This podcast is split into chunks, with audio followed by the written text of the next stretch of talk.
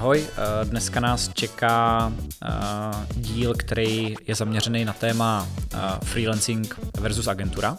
Pobavíme se o tom, kdy, kdy jedna z těch rolí je vlastně vhodnější než ta druhá. Zkusíme to zhodnotit i z pohledu klienta, jak on vlastně takovou spolupráci vidí a zase, kdy je to pro něho přínos, kdy naopak je to pro něho nějaká komplikace. Zkusíme se na to podívat i z pohledu těch samotných freelancerů a těch uh, samotných agentur, co to zase znamená pro ně z toho vnitřního pohledu. A tak, takže to bude první epizoda.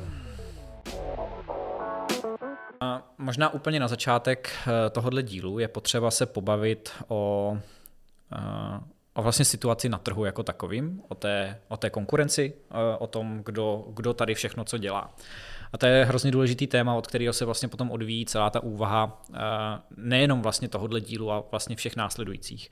Ehm, to prostředí eh, našeho oboru, a když teda budu mluvit o našem oboru, tak pro mě to znamená marketing, kreativa, design, strategie, možná nějaký obsahový marketing, výkonnostní marketing, digitální marketing, možná nějaký menší offlineový kampaně. To je, to je něco, v čem jsem už dlouho a co já nazývám tím svým oborem. To jenom abychom si jako rozuměli, ale zároveň k tomu okrajově samozřejmě patří i fotografové, architekti a, a další kreativci, který já úplně neznám, nebo se kterými já jsem se úplně nesetkal, nebo což už jakoby není můj fokus, ale eh, pořád je řadím do toho oboru kreativního, budeme tomu říkat kreativní obor. Uh, No a v rámci tady eh, české, eh, českého našeho eh, malého území ta konkurence je obrovská. Myslím si, že vlastně jediná, jediný obor, který je na tom podobně, je gastronomie. A stejně jako na každém malém městě nebo na každé ulici je několik gastropodniků, kaféček, restaurací a podobně, tak stejně tak máte eh, v každém takovém městě spoustu agentur a freelancerů. Jsou to stoprocentní tisíce. Eh, ten obor se hrozně, nebo ta konkurence se strašně rychle vyvíjí, ať už směrem dopředu, tak i tím způsobem, že zaniká, slučují se ty subjekty dohromady z freelancera se stane agentura, ta agentura najednou dělá něco jiného, než dělala před rokem a tak dále. To konkurenční prostředí je hrozně uh, složitý a je hrozně náročný se v něm vlastně vůbec nějakým způsobem vyznat.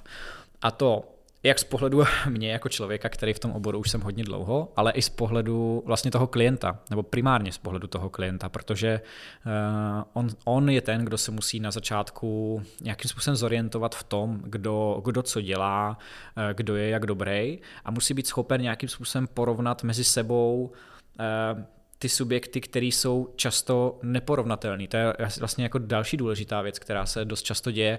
Eh, porovnávají se tady jabka s ruškama, protože jsou tady velmi šikovní freelanceři nebo malinký studia o třech, třech lidech a pak jsou tady eh, agentury jako jsme my, nás je dneska v době, kdy ten podcast natáčíme eh, okolo 25, takže už taková, řekl bych, větší agentura, která se zaměřuje na velký klienty.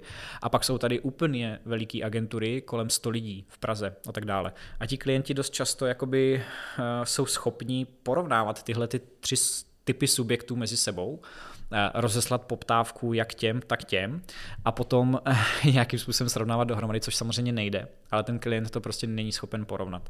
Takže pojďme se do toho možná trochu ponořit, eh, pobavit se o tom, když to někdo jede sám na sebe, nebo se pobavit o tom, když už někdo je členem nějakého většího týmu. Kdo je dneska za mě freelancer?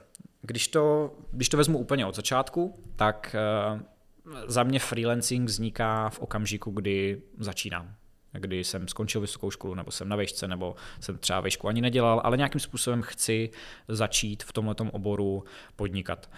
A ta výhoda je, že eh, máme tady obrovský, nebo pardon, obrovský, máme tady naopak jako velmi nízkou bariéru vstupu. To znamená, eh, dělat to, co děláme my, může začít prakticky kdokoliv. Stačí mu k tomu jedna židle, jeden počítač a pár nástrojů, který stojí pár tisíc korun. A to je vlastně všechno. Takže eh, je to zase trošku podobný jak eh, s tou gastronomií, o které jsem mluvil na začátku v rámci toho konkurenčního prostředí. Chci si otevřít restauraci, najdu si prostor, který si pronajmu a stoupnu si k plotně. Ono takhle jednoduchý to není eh, ani v té gastronomii, tam to lidi, lidi chápou víc, ale myslí si, že je to takhle jednoduchý v rámci našeho oboru, což do určité míry ano, na začátek dobrý, ale potom už to nestačí. Ale jako vstupní brána do toho, do toho našeho světa je to vlastně skvělý. Vy nemusíte studovat žádnou vysokou školu, nemusíte vlastně nic moc jako zázračného umět ve smyslu nějaké konkrétní specializace, kterou mají kterou mají architekti, kterou mají doktoři, právníci a tak dále, kde ta bariéra toho vstupu je poměrně velká a tady naopak ne. Takže to je, to je, myslím si, i jakoby důvod toho, proč, proč ta konkurence je tak velká a proč je tak strašně jako složitá, protože je tam spousta subjektů, kteří, který tam vlastně nemají co dělat, nebo který tam jsou úplně na začátku, nebo který tam třeba klidně už jsou i 10 let, ale neumí to. Jo, to je prostě pro náš obor to je specifický, protože když člověk někdo něco dělá 10 let a neumí to, tak v jiných oborech by nepochodil. A tady prostě z nějakého důvodu jo, protože ten klient na druhé straně eh, nemusí být úplně edukovaný a nemusí to jako vnímat, ten rozdíl. Takže to je vlastně za mě okamžik, kdy eh, vzniká freelancer a ten okamžik jako druhý může být vlastně přesně opačný. Může to být člověk, který deset let fungoval v agentuře nebo byl někde zaměstnaný a už ho to prostředí agenturní nebaví a tak se rozhodl e, vydat se vlastní cestou. To už je naopak člověk, který je seniornější, má zkušenosti, ví, do čeho jde, asi je tomu oboru schopen nabídnout něco víc. Takže obecně tohle, je, tohle jsou pro mě freelanceři, a freelancing pro mě dává e, velký smysl ve chvíli, kdy e, se ten člověk užším způsobem na něco specializuje. To je podle mě ta, ta role, e, kdy ten freelancer má smysl. To znamená, jsem designer, nebo jsem copywriter, nebo jsem člověk, který dělá 3D, nebo jsem střihač a tak dále. Ale to je možná jakoby chyba, kterou často ti freelanceři dělají, že přestože jsou sami, tak se snaží zastupovat více rolí, což eh, na začátku si eh, spousta lidí myslí, že to vlastně je vůbec reálný, a to je blbost. Eh, na druhou stranu myslel, myslel jsem si to taky, takže ne, jako absolutně to nijak negativně nehodnotím, jenom prostě teď už vím, že to tak není. Budu to říkat na svým konkrétním příkladu, ať, ať se dotknu maximálně tak jako sebe negativně, ale já když jsem začínal, tak jsem eh, dělal design primárně. To je to, co mě asi šlo. Eh, no ale teďka k tomu občas bylo potřeba eh, připojit nějaký, nějaký vývoj webu. Jo, protože prostě někdo chtěl webovky a tak proč já bych to dával někomu jinému, že, tak to přece zbastlím nějak sám dohromady. Občas k tomu chtěl někdo nějaký focení. Jasně, nikdy jsem moc nefotil, půjčím si od kamaráda zrcadlovku a nějak to jako zvládnu. Takže tohle jsou jakoby jako věci, kterým, ke kterým inklinují ze začátku eh, freelanceři, kteří jsou, kteří jsou na začátku té své cesty. A, a tam, eh, tam já tuhle tu roli vnímám hodně negativně, protože eh, Říkám, zkuste si vybrat spíš nějaký konkrétní fokus, ve kterým jste dobří a na ten se zaměřte a nesnažte se ze své pozice dělat všechno. Tady to už je potom agentura, protože eh, když eh, například spravujeme sociální sítě klienta, to je takový hezký příklad, tak jako agentura zajišťujeme na začátku nastavení nějaké strategie, potom eh, tvorbu obsahového plánu, potom fotíme, děláme grafiku, píšeme texty, všechno publikujeme, děláme community management, to znamená odpovídání na komentáře a reakce s tou cílovou skupinou a ve finále to ještě podporujeme nějakým výkonem to je prostě osm rolí, eh, který eh, nedokáže nikdy zastat jeden člověk. Neříkám, že freelancer nemůže dělat sám sociální sítě, jasně, že jo, ale eh, to je právě ten rozdíl mezi agenturou a freelancerem. Teďka možná se postupně dostáváme k tomu, kde ty, kde ty role dávají smysl a kde ne tak zůstaňme klidně u těch sociálních sítí, o kterých jsme mluvili. Eh, to je podle mě hezký příklad, kde, eh, kde si můžeme ukázat, eh, kde to dává smysl. Myslím si, že pokud té malá firma, malinká restaurace, když zůstaneme pořád u toho gastra, která chce spravovat sociální sítě a nemá na to interní kapacity, tak, tak tady nějaký freelancer, který jim s tím pomůže, dává velký smysl samozřejmě, protože je to pár příspěvků, je to lokální, člověk si to může dojít nafotit na místo, nebo klidně tomu člověku ty fotky můžete poslat vy. Eh, ten člověk si tam eh, zajde občas na večeři a na oběd, takže ten podnik vlastně i zná. Eh, a je to, je to, je to taková jako krásná symbioza, kde, kde to funguje, kde to dává smysl. Ale ve chvíli, kdy už se nebavíme o malé lokální restauraci, která má nějaký omezený budget, ale bavíme se už o větší firmě, která už má nějaký cíle v podobě Eh, počtu oslovených zákazníků, která potřebuje prodávat, která potřebuje eh, řešit HR, budovat eh, značku a tak dále, tak tam už je to přesně ten příklad těch osmi lidí, o kterých jsem mluvil, který nastupují do toho procesu zprávy sociálních sítí a kde hlavně už se dostáváme k tomu, že ta firma zdaleka určitě nepotřebuje jenom sociální sítě. Už tam přichází další služby, které tomu předchází nebo na to navazují. A už, už se do toho vlastně v tuto chvíli může ten freelancer trochu zamotat a může malinko přecenit ty svoje síly a myslím si, že by to měl být přesně ten okamžik, kde spíš ta firma jde směrem agentury.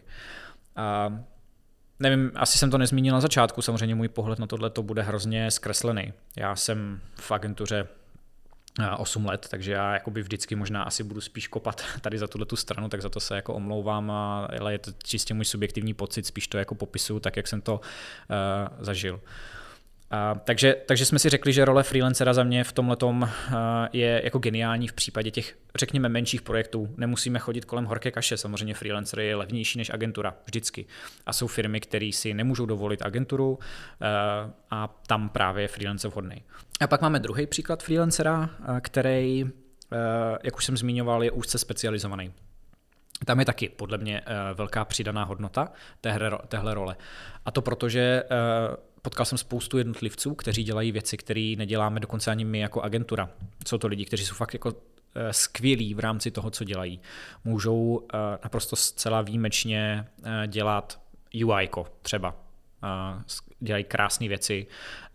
Mají dokonce třeba svůj styl, nebo jsou skvělí ilustrátoři, nebo jsou skvělí animátoři, motion, nebo jsou skvělí 3Dčkaři. Takže tady, tady za mě je velká přidaná hodnota těchto těch lidí, protože eh, dělají něco hodně konkrétního, co eh, potřebuje potřebujete málo kdy, ale když už to potřebujete, tak se obrátíte na ně.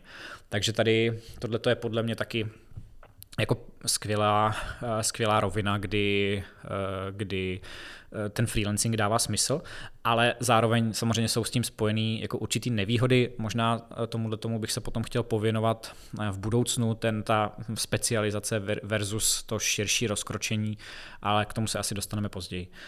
Takže tohle jsou jako dvě role, kde toho freelancera já vnímám velmi pozitivně. Naopak potom, kde už to za mě smysl nedává, a nedává to především smysl pro tu firmu, je situace, kdy ten klient historicky nějakým způsobem třeba rostl a postupně začínal spolupracovat s dalším a dalším freelancerem. Najednou jich má pět, někoho na design, někoho na kopy, někoho na video a fotky a tak dále. A, a, a nějakým způsobem se trvačně v tomto modelu jede. A to už je okamžik, kdy za mě tohleto smysl nedává, protože je to obrovské množství práce pro toho klienta. Eh, ve chvíli, kdy skládáte to svoje portfolio dodavatelů z více freelancerů, tak je to, eh, tak je to obrovský náročný z pohledu nějaké komunikace, řízení, synchronizace těch lidí mezi sebou. A protože to není agentura, tak je to vlastně, eh, tak si to ten klient dělá sám. Veškerý projektový řízení si v takovémhle případě řídí sám klient.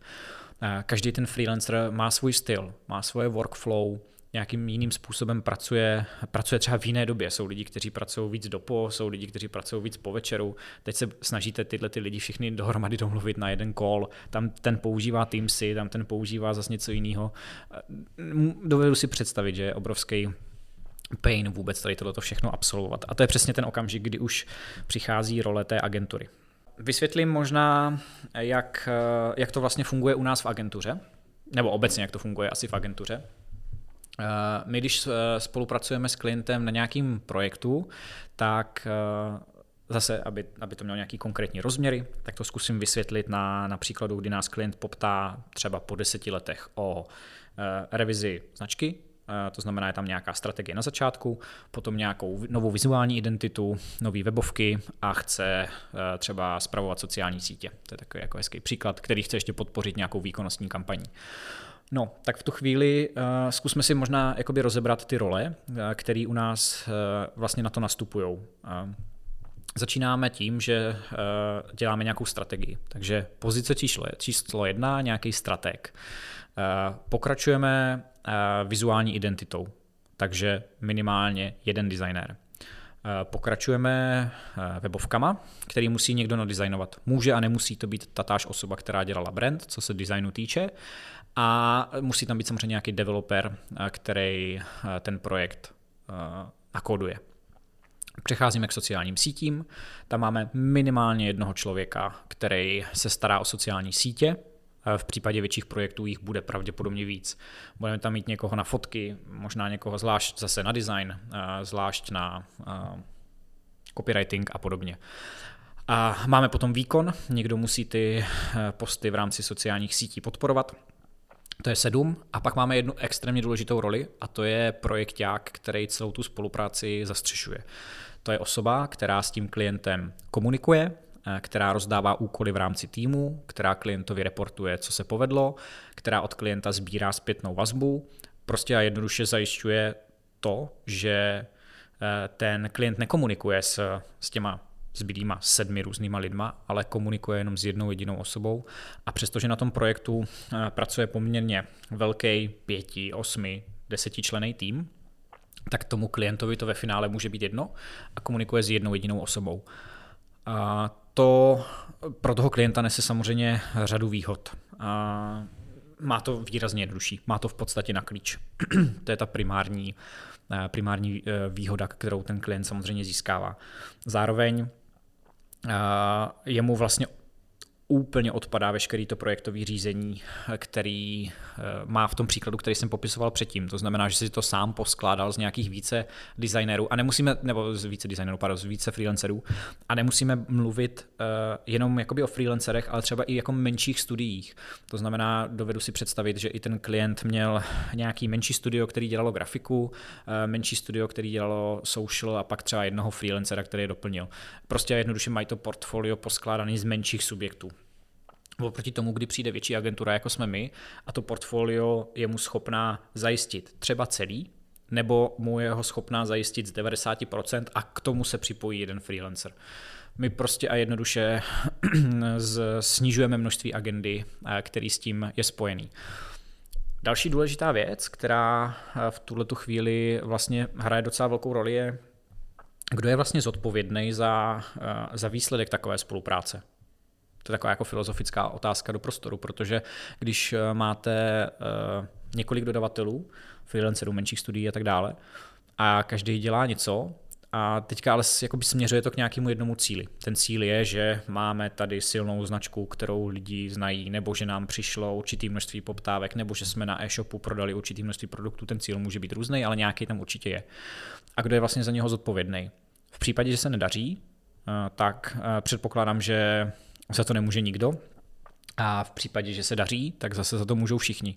Takže tohle je jakoby určitá věc, kterou my uh, taky tomu klientovi uh, můžeme pomoct v tom, že my jsme vlastně zodpovědní za celý ten výsledek ve finále, protože je úplně jedno, jestli uh, byla, jestli to, co vlastně zafungovalo, byla kreativa, nebo výkon, nebo strategie na začátku, nebo kombinaci všeho dohromady.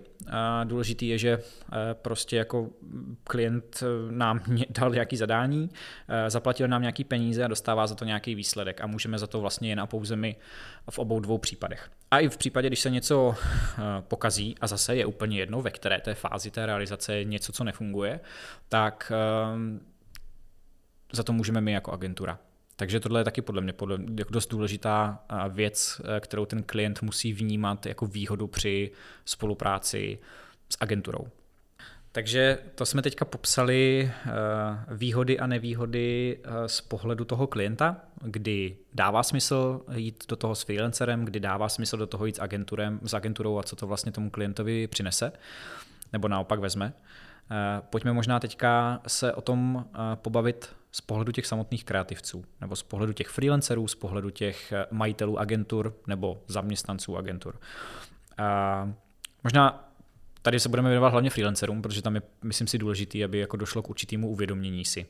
A když se vydáte cestou nějakého solo podnikání, tak je to pravděpodobně proto, že děláte něco, co vás baví, Budeme třeba omluvit o designu, to je pro mě nejjednodušší, protože to znám, sám jsem chvilku freelancera v rámci designu dělal, takže o tom asi umím mluvit nejvíc.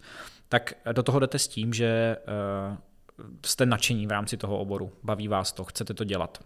To byla i pro mě ta primární motivace.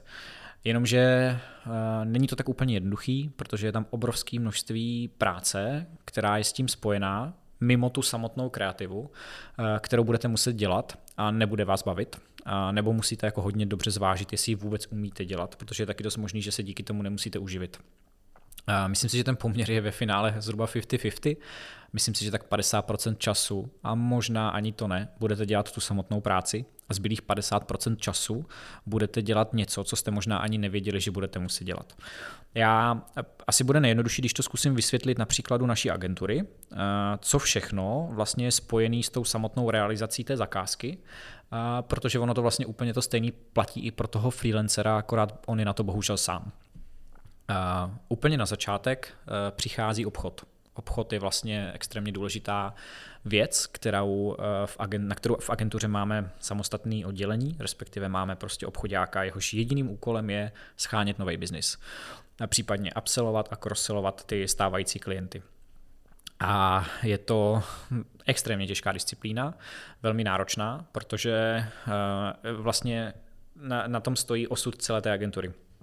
Jestli se tomuhle člověku podaří zobchodovat to, co potřebujeme a prodat to, co potřebujeme, tak to vlastně eh, rozhoduje o úspěchu a neúspěchu toho, eh, co děláme. A můžeme tam mít sebe lepšího designéra a sebe lepší kreativce, ale ve chvíli, kdy lidi jenom sedí a houpou nohama, tak je nám to úplně k ničemu. Takže obchod je hrozně důležitá věc. A je to časově velmi náročný, protože to znamená eh, spousta schůzek, spousta videokólů, spousta cestování, spousta administrativy, papírování, počítání, sestavování kalkulací, cenotvorba a tak dále. Je toho fakt hodně. A úplně to stejný vás čeká i eh, v rámci té freelance pozice. Ale to jsme teprve na začátku. Ještě v rámci toho obchodu je důležitý, že to není jenom o nějakým množství aktivit, které musíte udělat, ale je to i o určitým talentu, který proto musíte mít, nebo nějaký jako predispozice, protože ne každý je dobrý obchodák. Já mám teďka ve firmě obchodáka, který je určitě lepším obchodákem než já, i když já jsem si dlouhou dobu eh, v agentuře obchod dělal, ale ve chvíli, kdy jsem našel někoho, kdo je v tom lepší, tak té agentuře se začalo jednoduše výrazně líp dařit. Takže eh, nemusí, nemusíte být dobrým kreativcem a zároveň dobrým obchodákem. Dokonce si skoro myslím, že je to možná spíš výjimka, že většinou umíte líp jedno nebo druhý.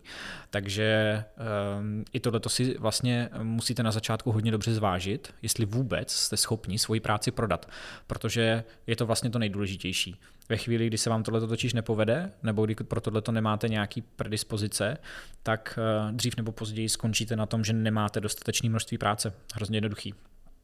Uh, i myslete na to, že není to jenom o té samotné uh, jako obchodní Číně v takým tom možná zastaralým významu slova, v takým tom korporátním významu slova, protože můžete být třeba, uh, znám spoustu freelancerů, kteří mají hodně svůj biznis postavený na sociálních sítích. Mají krásný Instagram, mají krásný portfolio, mají prostě krásně zpracované tyhle ty věci, ale i tak tyhle ty příchozí poptávky potom vy musíte proměnit v nějaký reálný díl a to taky není tak úplně jednoduchý. Ono to, že eh, jste atraktivní pro ty ostatní firmy a poptávají vás, nemusí nutně znamenat, že to potom ve finále funguje, protože vy to můžete blbě spočítat, eh, vy si to můžete blbě smluvně nastavit s tím klientem, to znamená, máte prostě jednoduše blbou smlouvu v objednávku, která je pro vás nevýhodná a tak dále.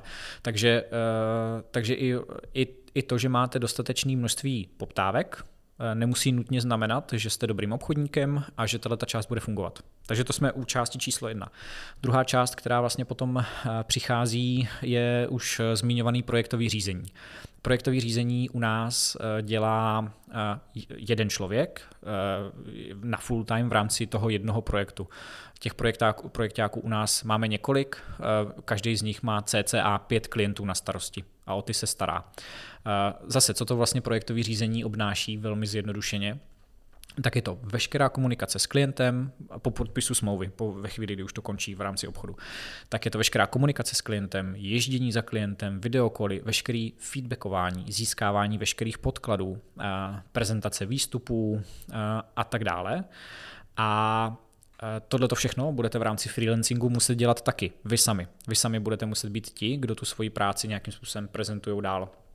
A když ještě budeme trošku jako zůstávat v té obchodní fázi, tak vy jste to eh, prodali jednou na začátku, kdy, eh, kdy jste to prodali ve smyslu tom obchodním, ale vy to potom musíte prodat znovu, když tomu klientovi ukazujete první výstup, což je často i vlastně složitější disciplína.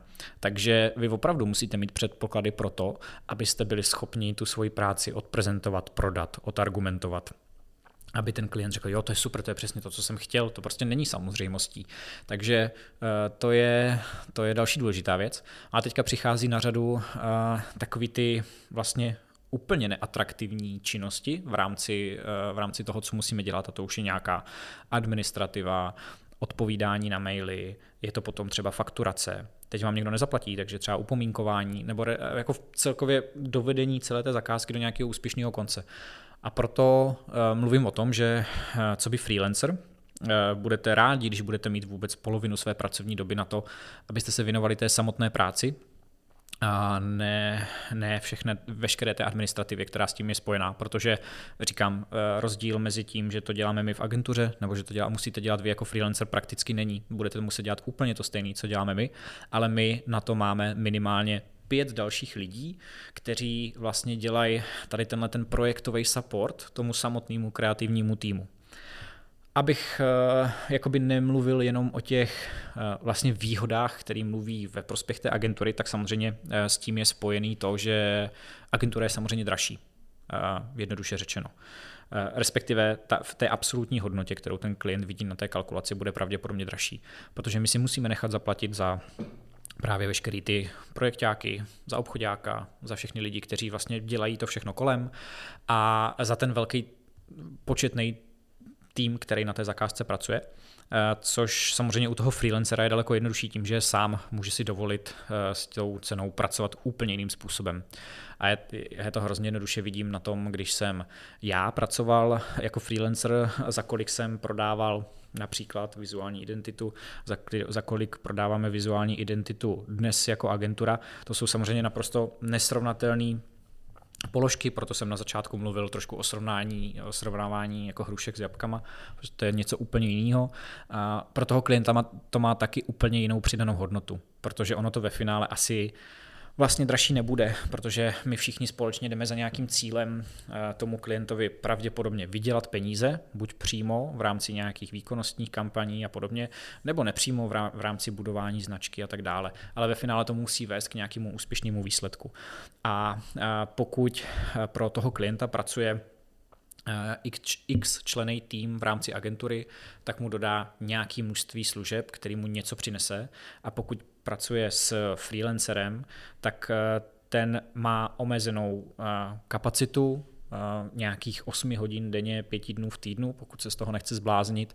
A jen a pouze za tohle mu přinese tu hodnotu. A už samozřejmě se to potom nedá srovnat s tím, s tím desetičleným týmem, který má desetinásobnou kapacitu a úplně jiný background a úplně jiný jako zkušenosti z, jako z různých oborů a tak dále. Takže tady zase jako určitou nevýhodou z pohledu klienta se dá vnímat cena, protože prostě vzít si tři freelancery a vzít si agenturu bude vždycky dražší, ta agentura, to bude vždycky dražší situace.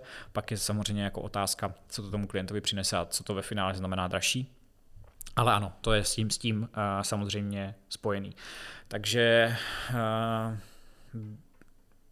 znovu, když se vrátím na začátek tady toho tematického okruhu, tak je potřeba myslet na to, že co by freelancer budete muset zastávat obrovské množství práce, eh, se kterým možná ani nepočítáte tady na začátku. A teďka ještě možná se zkusme pobavit o nějakých specifických příkladech eh, spolupráce, protože jsem říkal, že buď to ta firma poptává více freelancerů nebo poptává jednu velkou agenturu. A ono samozřejmě takhle jednoduchý to není. Občas je určitá kombinace mezi, mezi tímhle a to je mm, v případě kdy například ten klient už dlouhodobě spolupracuje s nějakým dodavatelem, s nějakým freelancerem nebo malinkým studiem, se kterým je spokojený, dělají spolu několik let. Takovýhle člověk jim třeba zajišťuje veškerý copywriting, a uh, oni se té spolupráce nechtějí vzdát, nechtějí o toho dodavatele přijít. Ale zároveň už mají potřebu uh, poptat agenturu, uh, poptat uh, někoho, kdo, kdo jim je schopen uh, pomoct s více věcma, než jenom tady tenhle ten jeden subjekt. No a v tu chvíli ale přichází poptávka, hele agenturo, pomož nám s tímhletím vším, ale my si chceme nechat našeho copywritera což je hodně specifická situace, ale stává se to a my s tím vlastně nemáme ve finále žádný problém. Eh, to znamená, eh, dost často se nám stává, že jsme schopni spolupracovat s, některým, s někým externím, eh, jsme schopni to i projektově zastřešit. Je to pro nás složitější, to znamená, je to pro nás o něco víc práce, musíme se s tím člověkem nějakým způsobem synchronizovat dohromady, jednak na začátku, jednak pak i v průběhu celé té realizace, ale i tahle ta kombinace je možná. Kdy nám tahle kombinace dává opravdový smysl, je právě ve chvíli, kdy eh, je freelancer, který je hodně úzce na něco speci- eh, specializovaný. Eh, to jsem říkal na začátku. Může to být například velmi šikovný třeba fotograf nebo velmi šikovný motion grafik, motion designer. A to znamená, že my jako agentura tomu klientovi poskytujeme velký portfolio služeb, na kterých společně pracujeme celý rok ale zároveň ta agentura prostě potřebuje super fotky, produktový například, kterými nejsme schopni interně zajistit a má na to fotografa, eh, se kterým spolupracuje už dlouho. Tak samozřejmě takováhle spolupráce nám dává velký smysl. Eh, stejně tak nám dává smysl spolupráce, kdy, eh, kdy je to nějaký velký komplexní projekt, kde už ale jde určitým způsobem za hranice toho, co my jako agentura děláme, O tom se asi budeme potom bavit v dalším díle. A, a tam my potřebujeme pomoct. Potřebujeme pomoct s nějakou konkrétní věcí, kterou neumíme. Může to být e, například nějaká, e, nějaký malý event spojený třeba ze soutěží na sociálních sítích. Tak tady si dovedeme představit e, spolupráci s nějakým šikovným externím freelancerem nebo malinkou agenturou, malinkým studiem. Takže myslím si, že i ta role toho freelance, freelancingu nebo toho freelancera je vlastně v tom, dělat určitý eh, a teď to vůbec jako nevnímejte negativně, ale určitý support vlastně v, v rámci těch velkých projektů, protože samozřejmě oni eh, velkou eh, spolupráci se Škodovkou asi ne, neukousnou, ale my ano, ale zároveň budeme potřebovat pravděpodobně jejich pomoc na určité části toho projektu. Takže to si myslím, že je místo, kde tady tohle dává velký smysl. Já jsem tady teďka mluvil vlastně hodně o tom, jak je to náročný eh, být tím freelancerem, že budete muset dělat spoustu věcí eh, mimo tu samotnou činnost, ale vlastně ono je to ještě horší, pokud eh, máte agenturu, protože já už jsem design nedělal asi dva roky vůbec. Takže vlastně já jsem tady tak jako popisoval, jak je to hrozně dramaticky složitý dělat ten design a jak už nebudete dělat to, co máte rádi a tak ono v té agentuře je to prostě ještě násobně horší, protože to množství té práce je externí, eh, asi k tomu uděláme nějaký eh, special díl, kde budu trošku vlastně mluvit o té své roli, o tom, jak se, jakým způsobem se vyvíjel a jaký veškeré povinnosti postupně jsem v rámci té agentury dělal, ale jenom jsem to tady chtěl zmínit, že eh, pokud vlastně teďka jste na nějakým rozcestí, kdy se rozhodujete, jestli teda jít cestou samostatně, nebo jít cestou toho, že si založíte vlastní studio, nebo si k sobě někoho vezmete, nebo si naberete dva, tři lidi takhle ze začátku, tak samozřejmě ta druhá varianta, jako tvorby té agentury je ještě složitější, ještě náročnější a ještě míň budete dělat to, co vlastně máte rádi a s čím jste tu agenturu založili. Velmi pravděpodobně, tak to jenom možná, abych eh, ten pohled na tu věc eh, dal v takové ucelené formě. No a samozřejmě e, třetí možnost, e, kterou máte, kromě toho vydat se vlastní cestou nebo založit si agenturu, tak je samozřejmě nechat se někde zaměstnat. Můžete se nechat zaměstnat v, v agentuře, pokud v tom oboru pracujete, což si myslím, že je možná jako, běžný, jako nejběžnější nebo taková nejčistější forma toho, jak, jak dělat tuhle tu práci. Můžete se samozřejmě ale nechat zaměstnat i u samotného klienta na nějaké marketingové pozici, v ani jedné z těchto rolí jsem já nikdy nebyl, takže to nejsem schopen úplně hodnotit. Nicméně je to ta, eh, ta třetí varianta, kterou vlastně eh, při vstupu na pracovní trh v rámci tohohle oboru máte. A vlastně možná ve finále je to ta, ta nej, nejčastější. Asi, asi bude víc eh, zaměstnanců v rámci tohohle oboru, než, než těch, kteří to dělají sami na sebe, nebo než těch, kteří mají agenturu. Takže vlastně je to celý jeden takový veliký okruh, eh, který jsme úplně nepokryli a jenom ho tady teďka zmiňujeme. Možná by nebyl úplně špatný nápad eh, si na to, o tomhle tom pobavit s někým, kdo je třeba na, na, na těchto těch pozicích v agentuře, buď to zaměstnaný, nebo jich víc vystřídal, abychom si dali pohled i na tuhle tu další třetí část, kterou jsme dneska jenom zmínili. To asi byly eh, všechny moje myšlenky tady k tomu tématu eh, freelance versus agentura. Já samozřejmě nejsem v tomhle tom úplně eh, objektivní, protože vždycky ty moje myšlenky budou inklinovat spíš směrem k té agentuře, protože přestože jsem dělal obojí, tak freelancing jsem dělal velmi krátce a agenturu už dělám velmi dlouho, takže asi jsem nebyl úplně objektivní. Asi jsem hodně jako kopal spíš za tu agenturu, ale pokusil jsem se tak nějak popsat, jak tu situaci vidím, jak ty role vnímám. Mají každá svoji výhodu, mají každá svoje nevýhodu, v různých případech e, vlastně je vhodná jedna či druhá forma. Takže e, je to, je to vlastně, vždycky říkám, že ten trh si to nějak vyřeší. Pokud ta firma prostě uzná za vhodný spolupracovat s freelancerem, spolupracuje s ním, pokud tí okolnosti dovedou k tomu, že už si může dovolit agenturu a že už je to pro ně dává smysl, tak samozřejmě to tak ve finále dopadne. Takže obě dvě ty role mají na trhu rozhodně svoje místo. Nedá se v žádném případě říct, že by jedna nebo druhá forma byla lepší, jenom v různých situacích je vhodná jiná nebo ta druhá forma. Tohle je dneska všechno. Eh, příště se zkusíme na to podívat eh, z trochu jiného pohledu. Eh, zkusíme se zaměřit na téma specializace versus full service. To znamená popovídat si o tom, kdy dává smysl zaměřovat se na konkrétní obor, na konkrétní služby, jaký to má výhody a nevýhody. Naopak potom, co to znamená full service, protože pro mě to slovo má určitou negativní konotaci, nemám ho úplně rád, takže spíš používám slovo komplex, ale nechci zabíhat příliš do podrobností a to si můžete poslechnout potom v další epizodě. Děkujeme moc, že jste to doposlouchali až sem. Tohle byl konec eh, dalšího dílu našeho podcastu 69 dní po splatnosti. Eh, jestli se vám to líbilo, tak nás určitě sledujte na sociálních sítích agentury Just Mighty, eh, na webu justmighty.cz a na YouTube nás odebírejte, odebírejte nás třeba na Spotify nebo na Apple Podcastu a přidejte si mě na LinkedIn, jsem tam jako Tomáš Pol. Tak jo, děkujeme moc.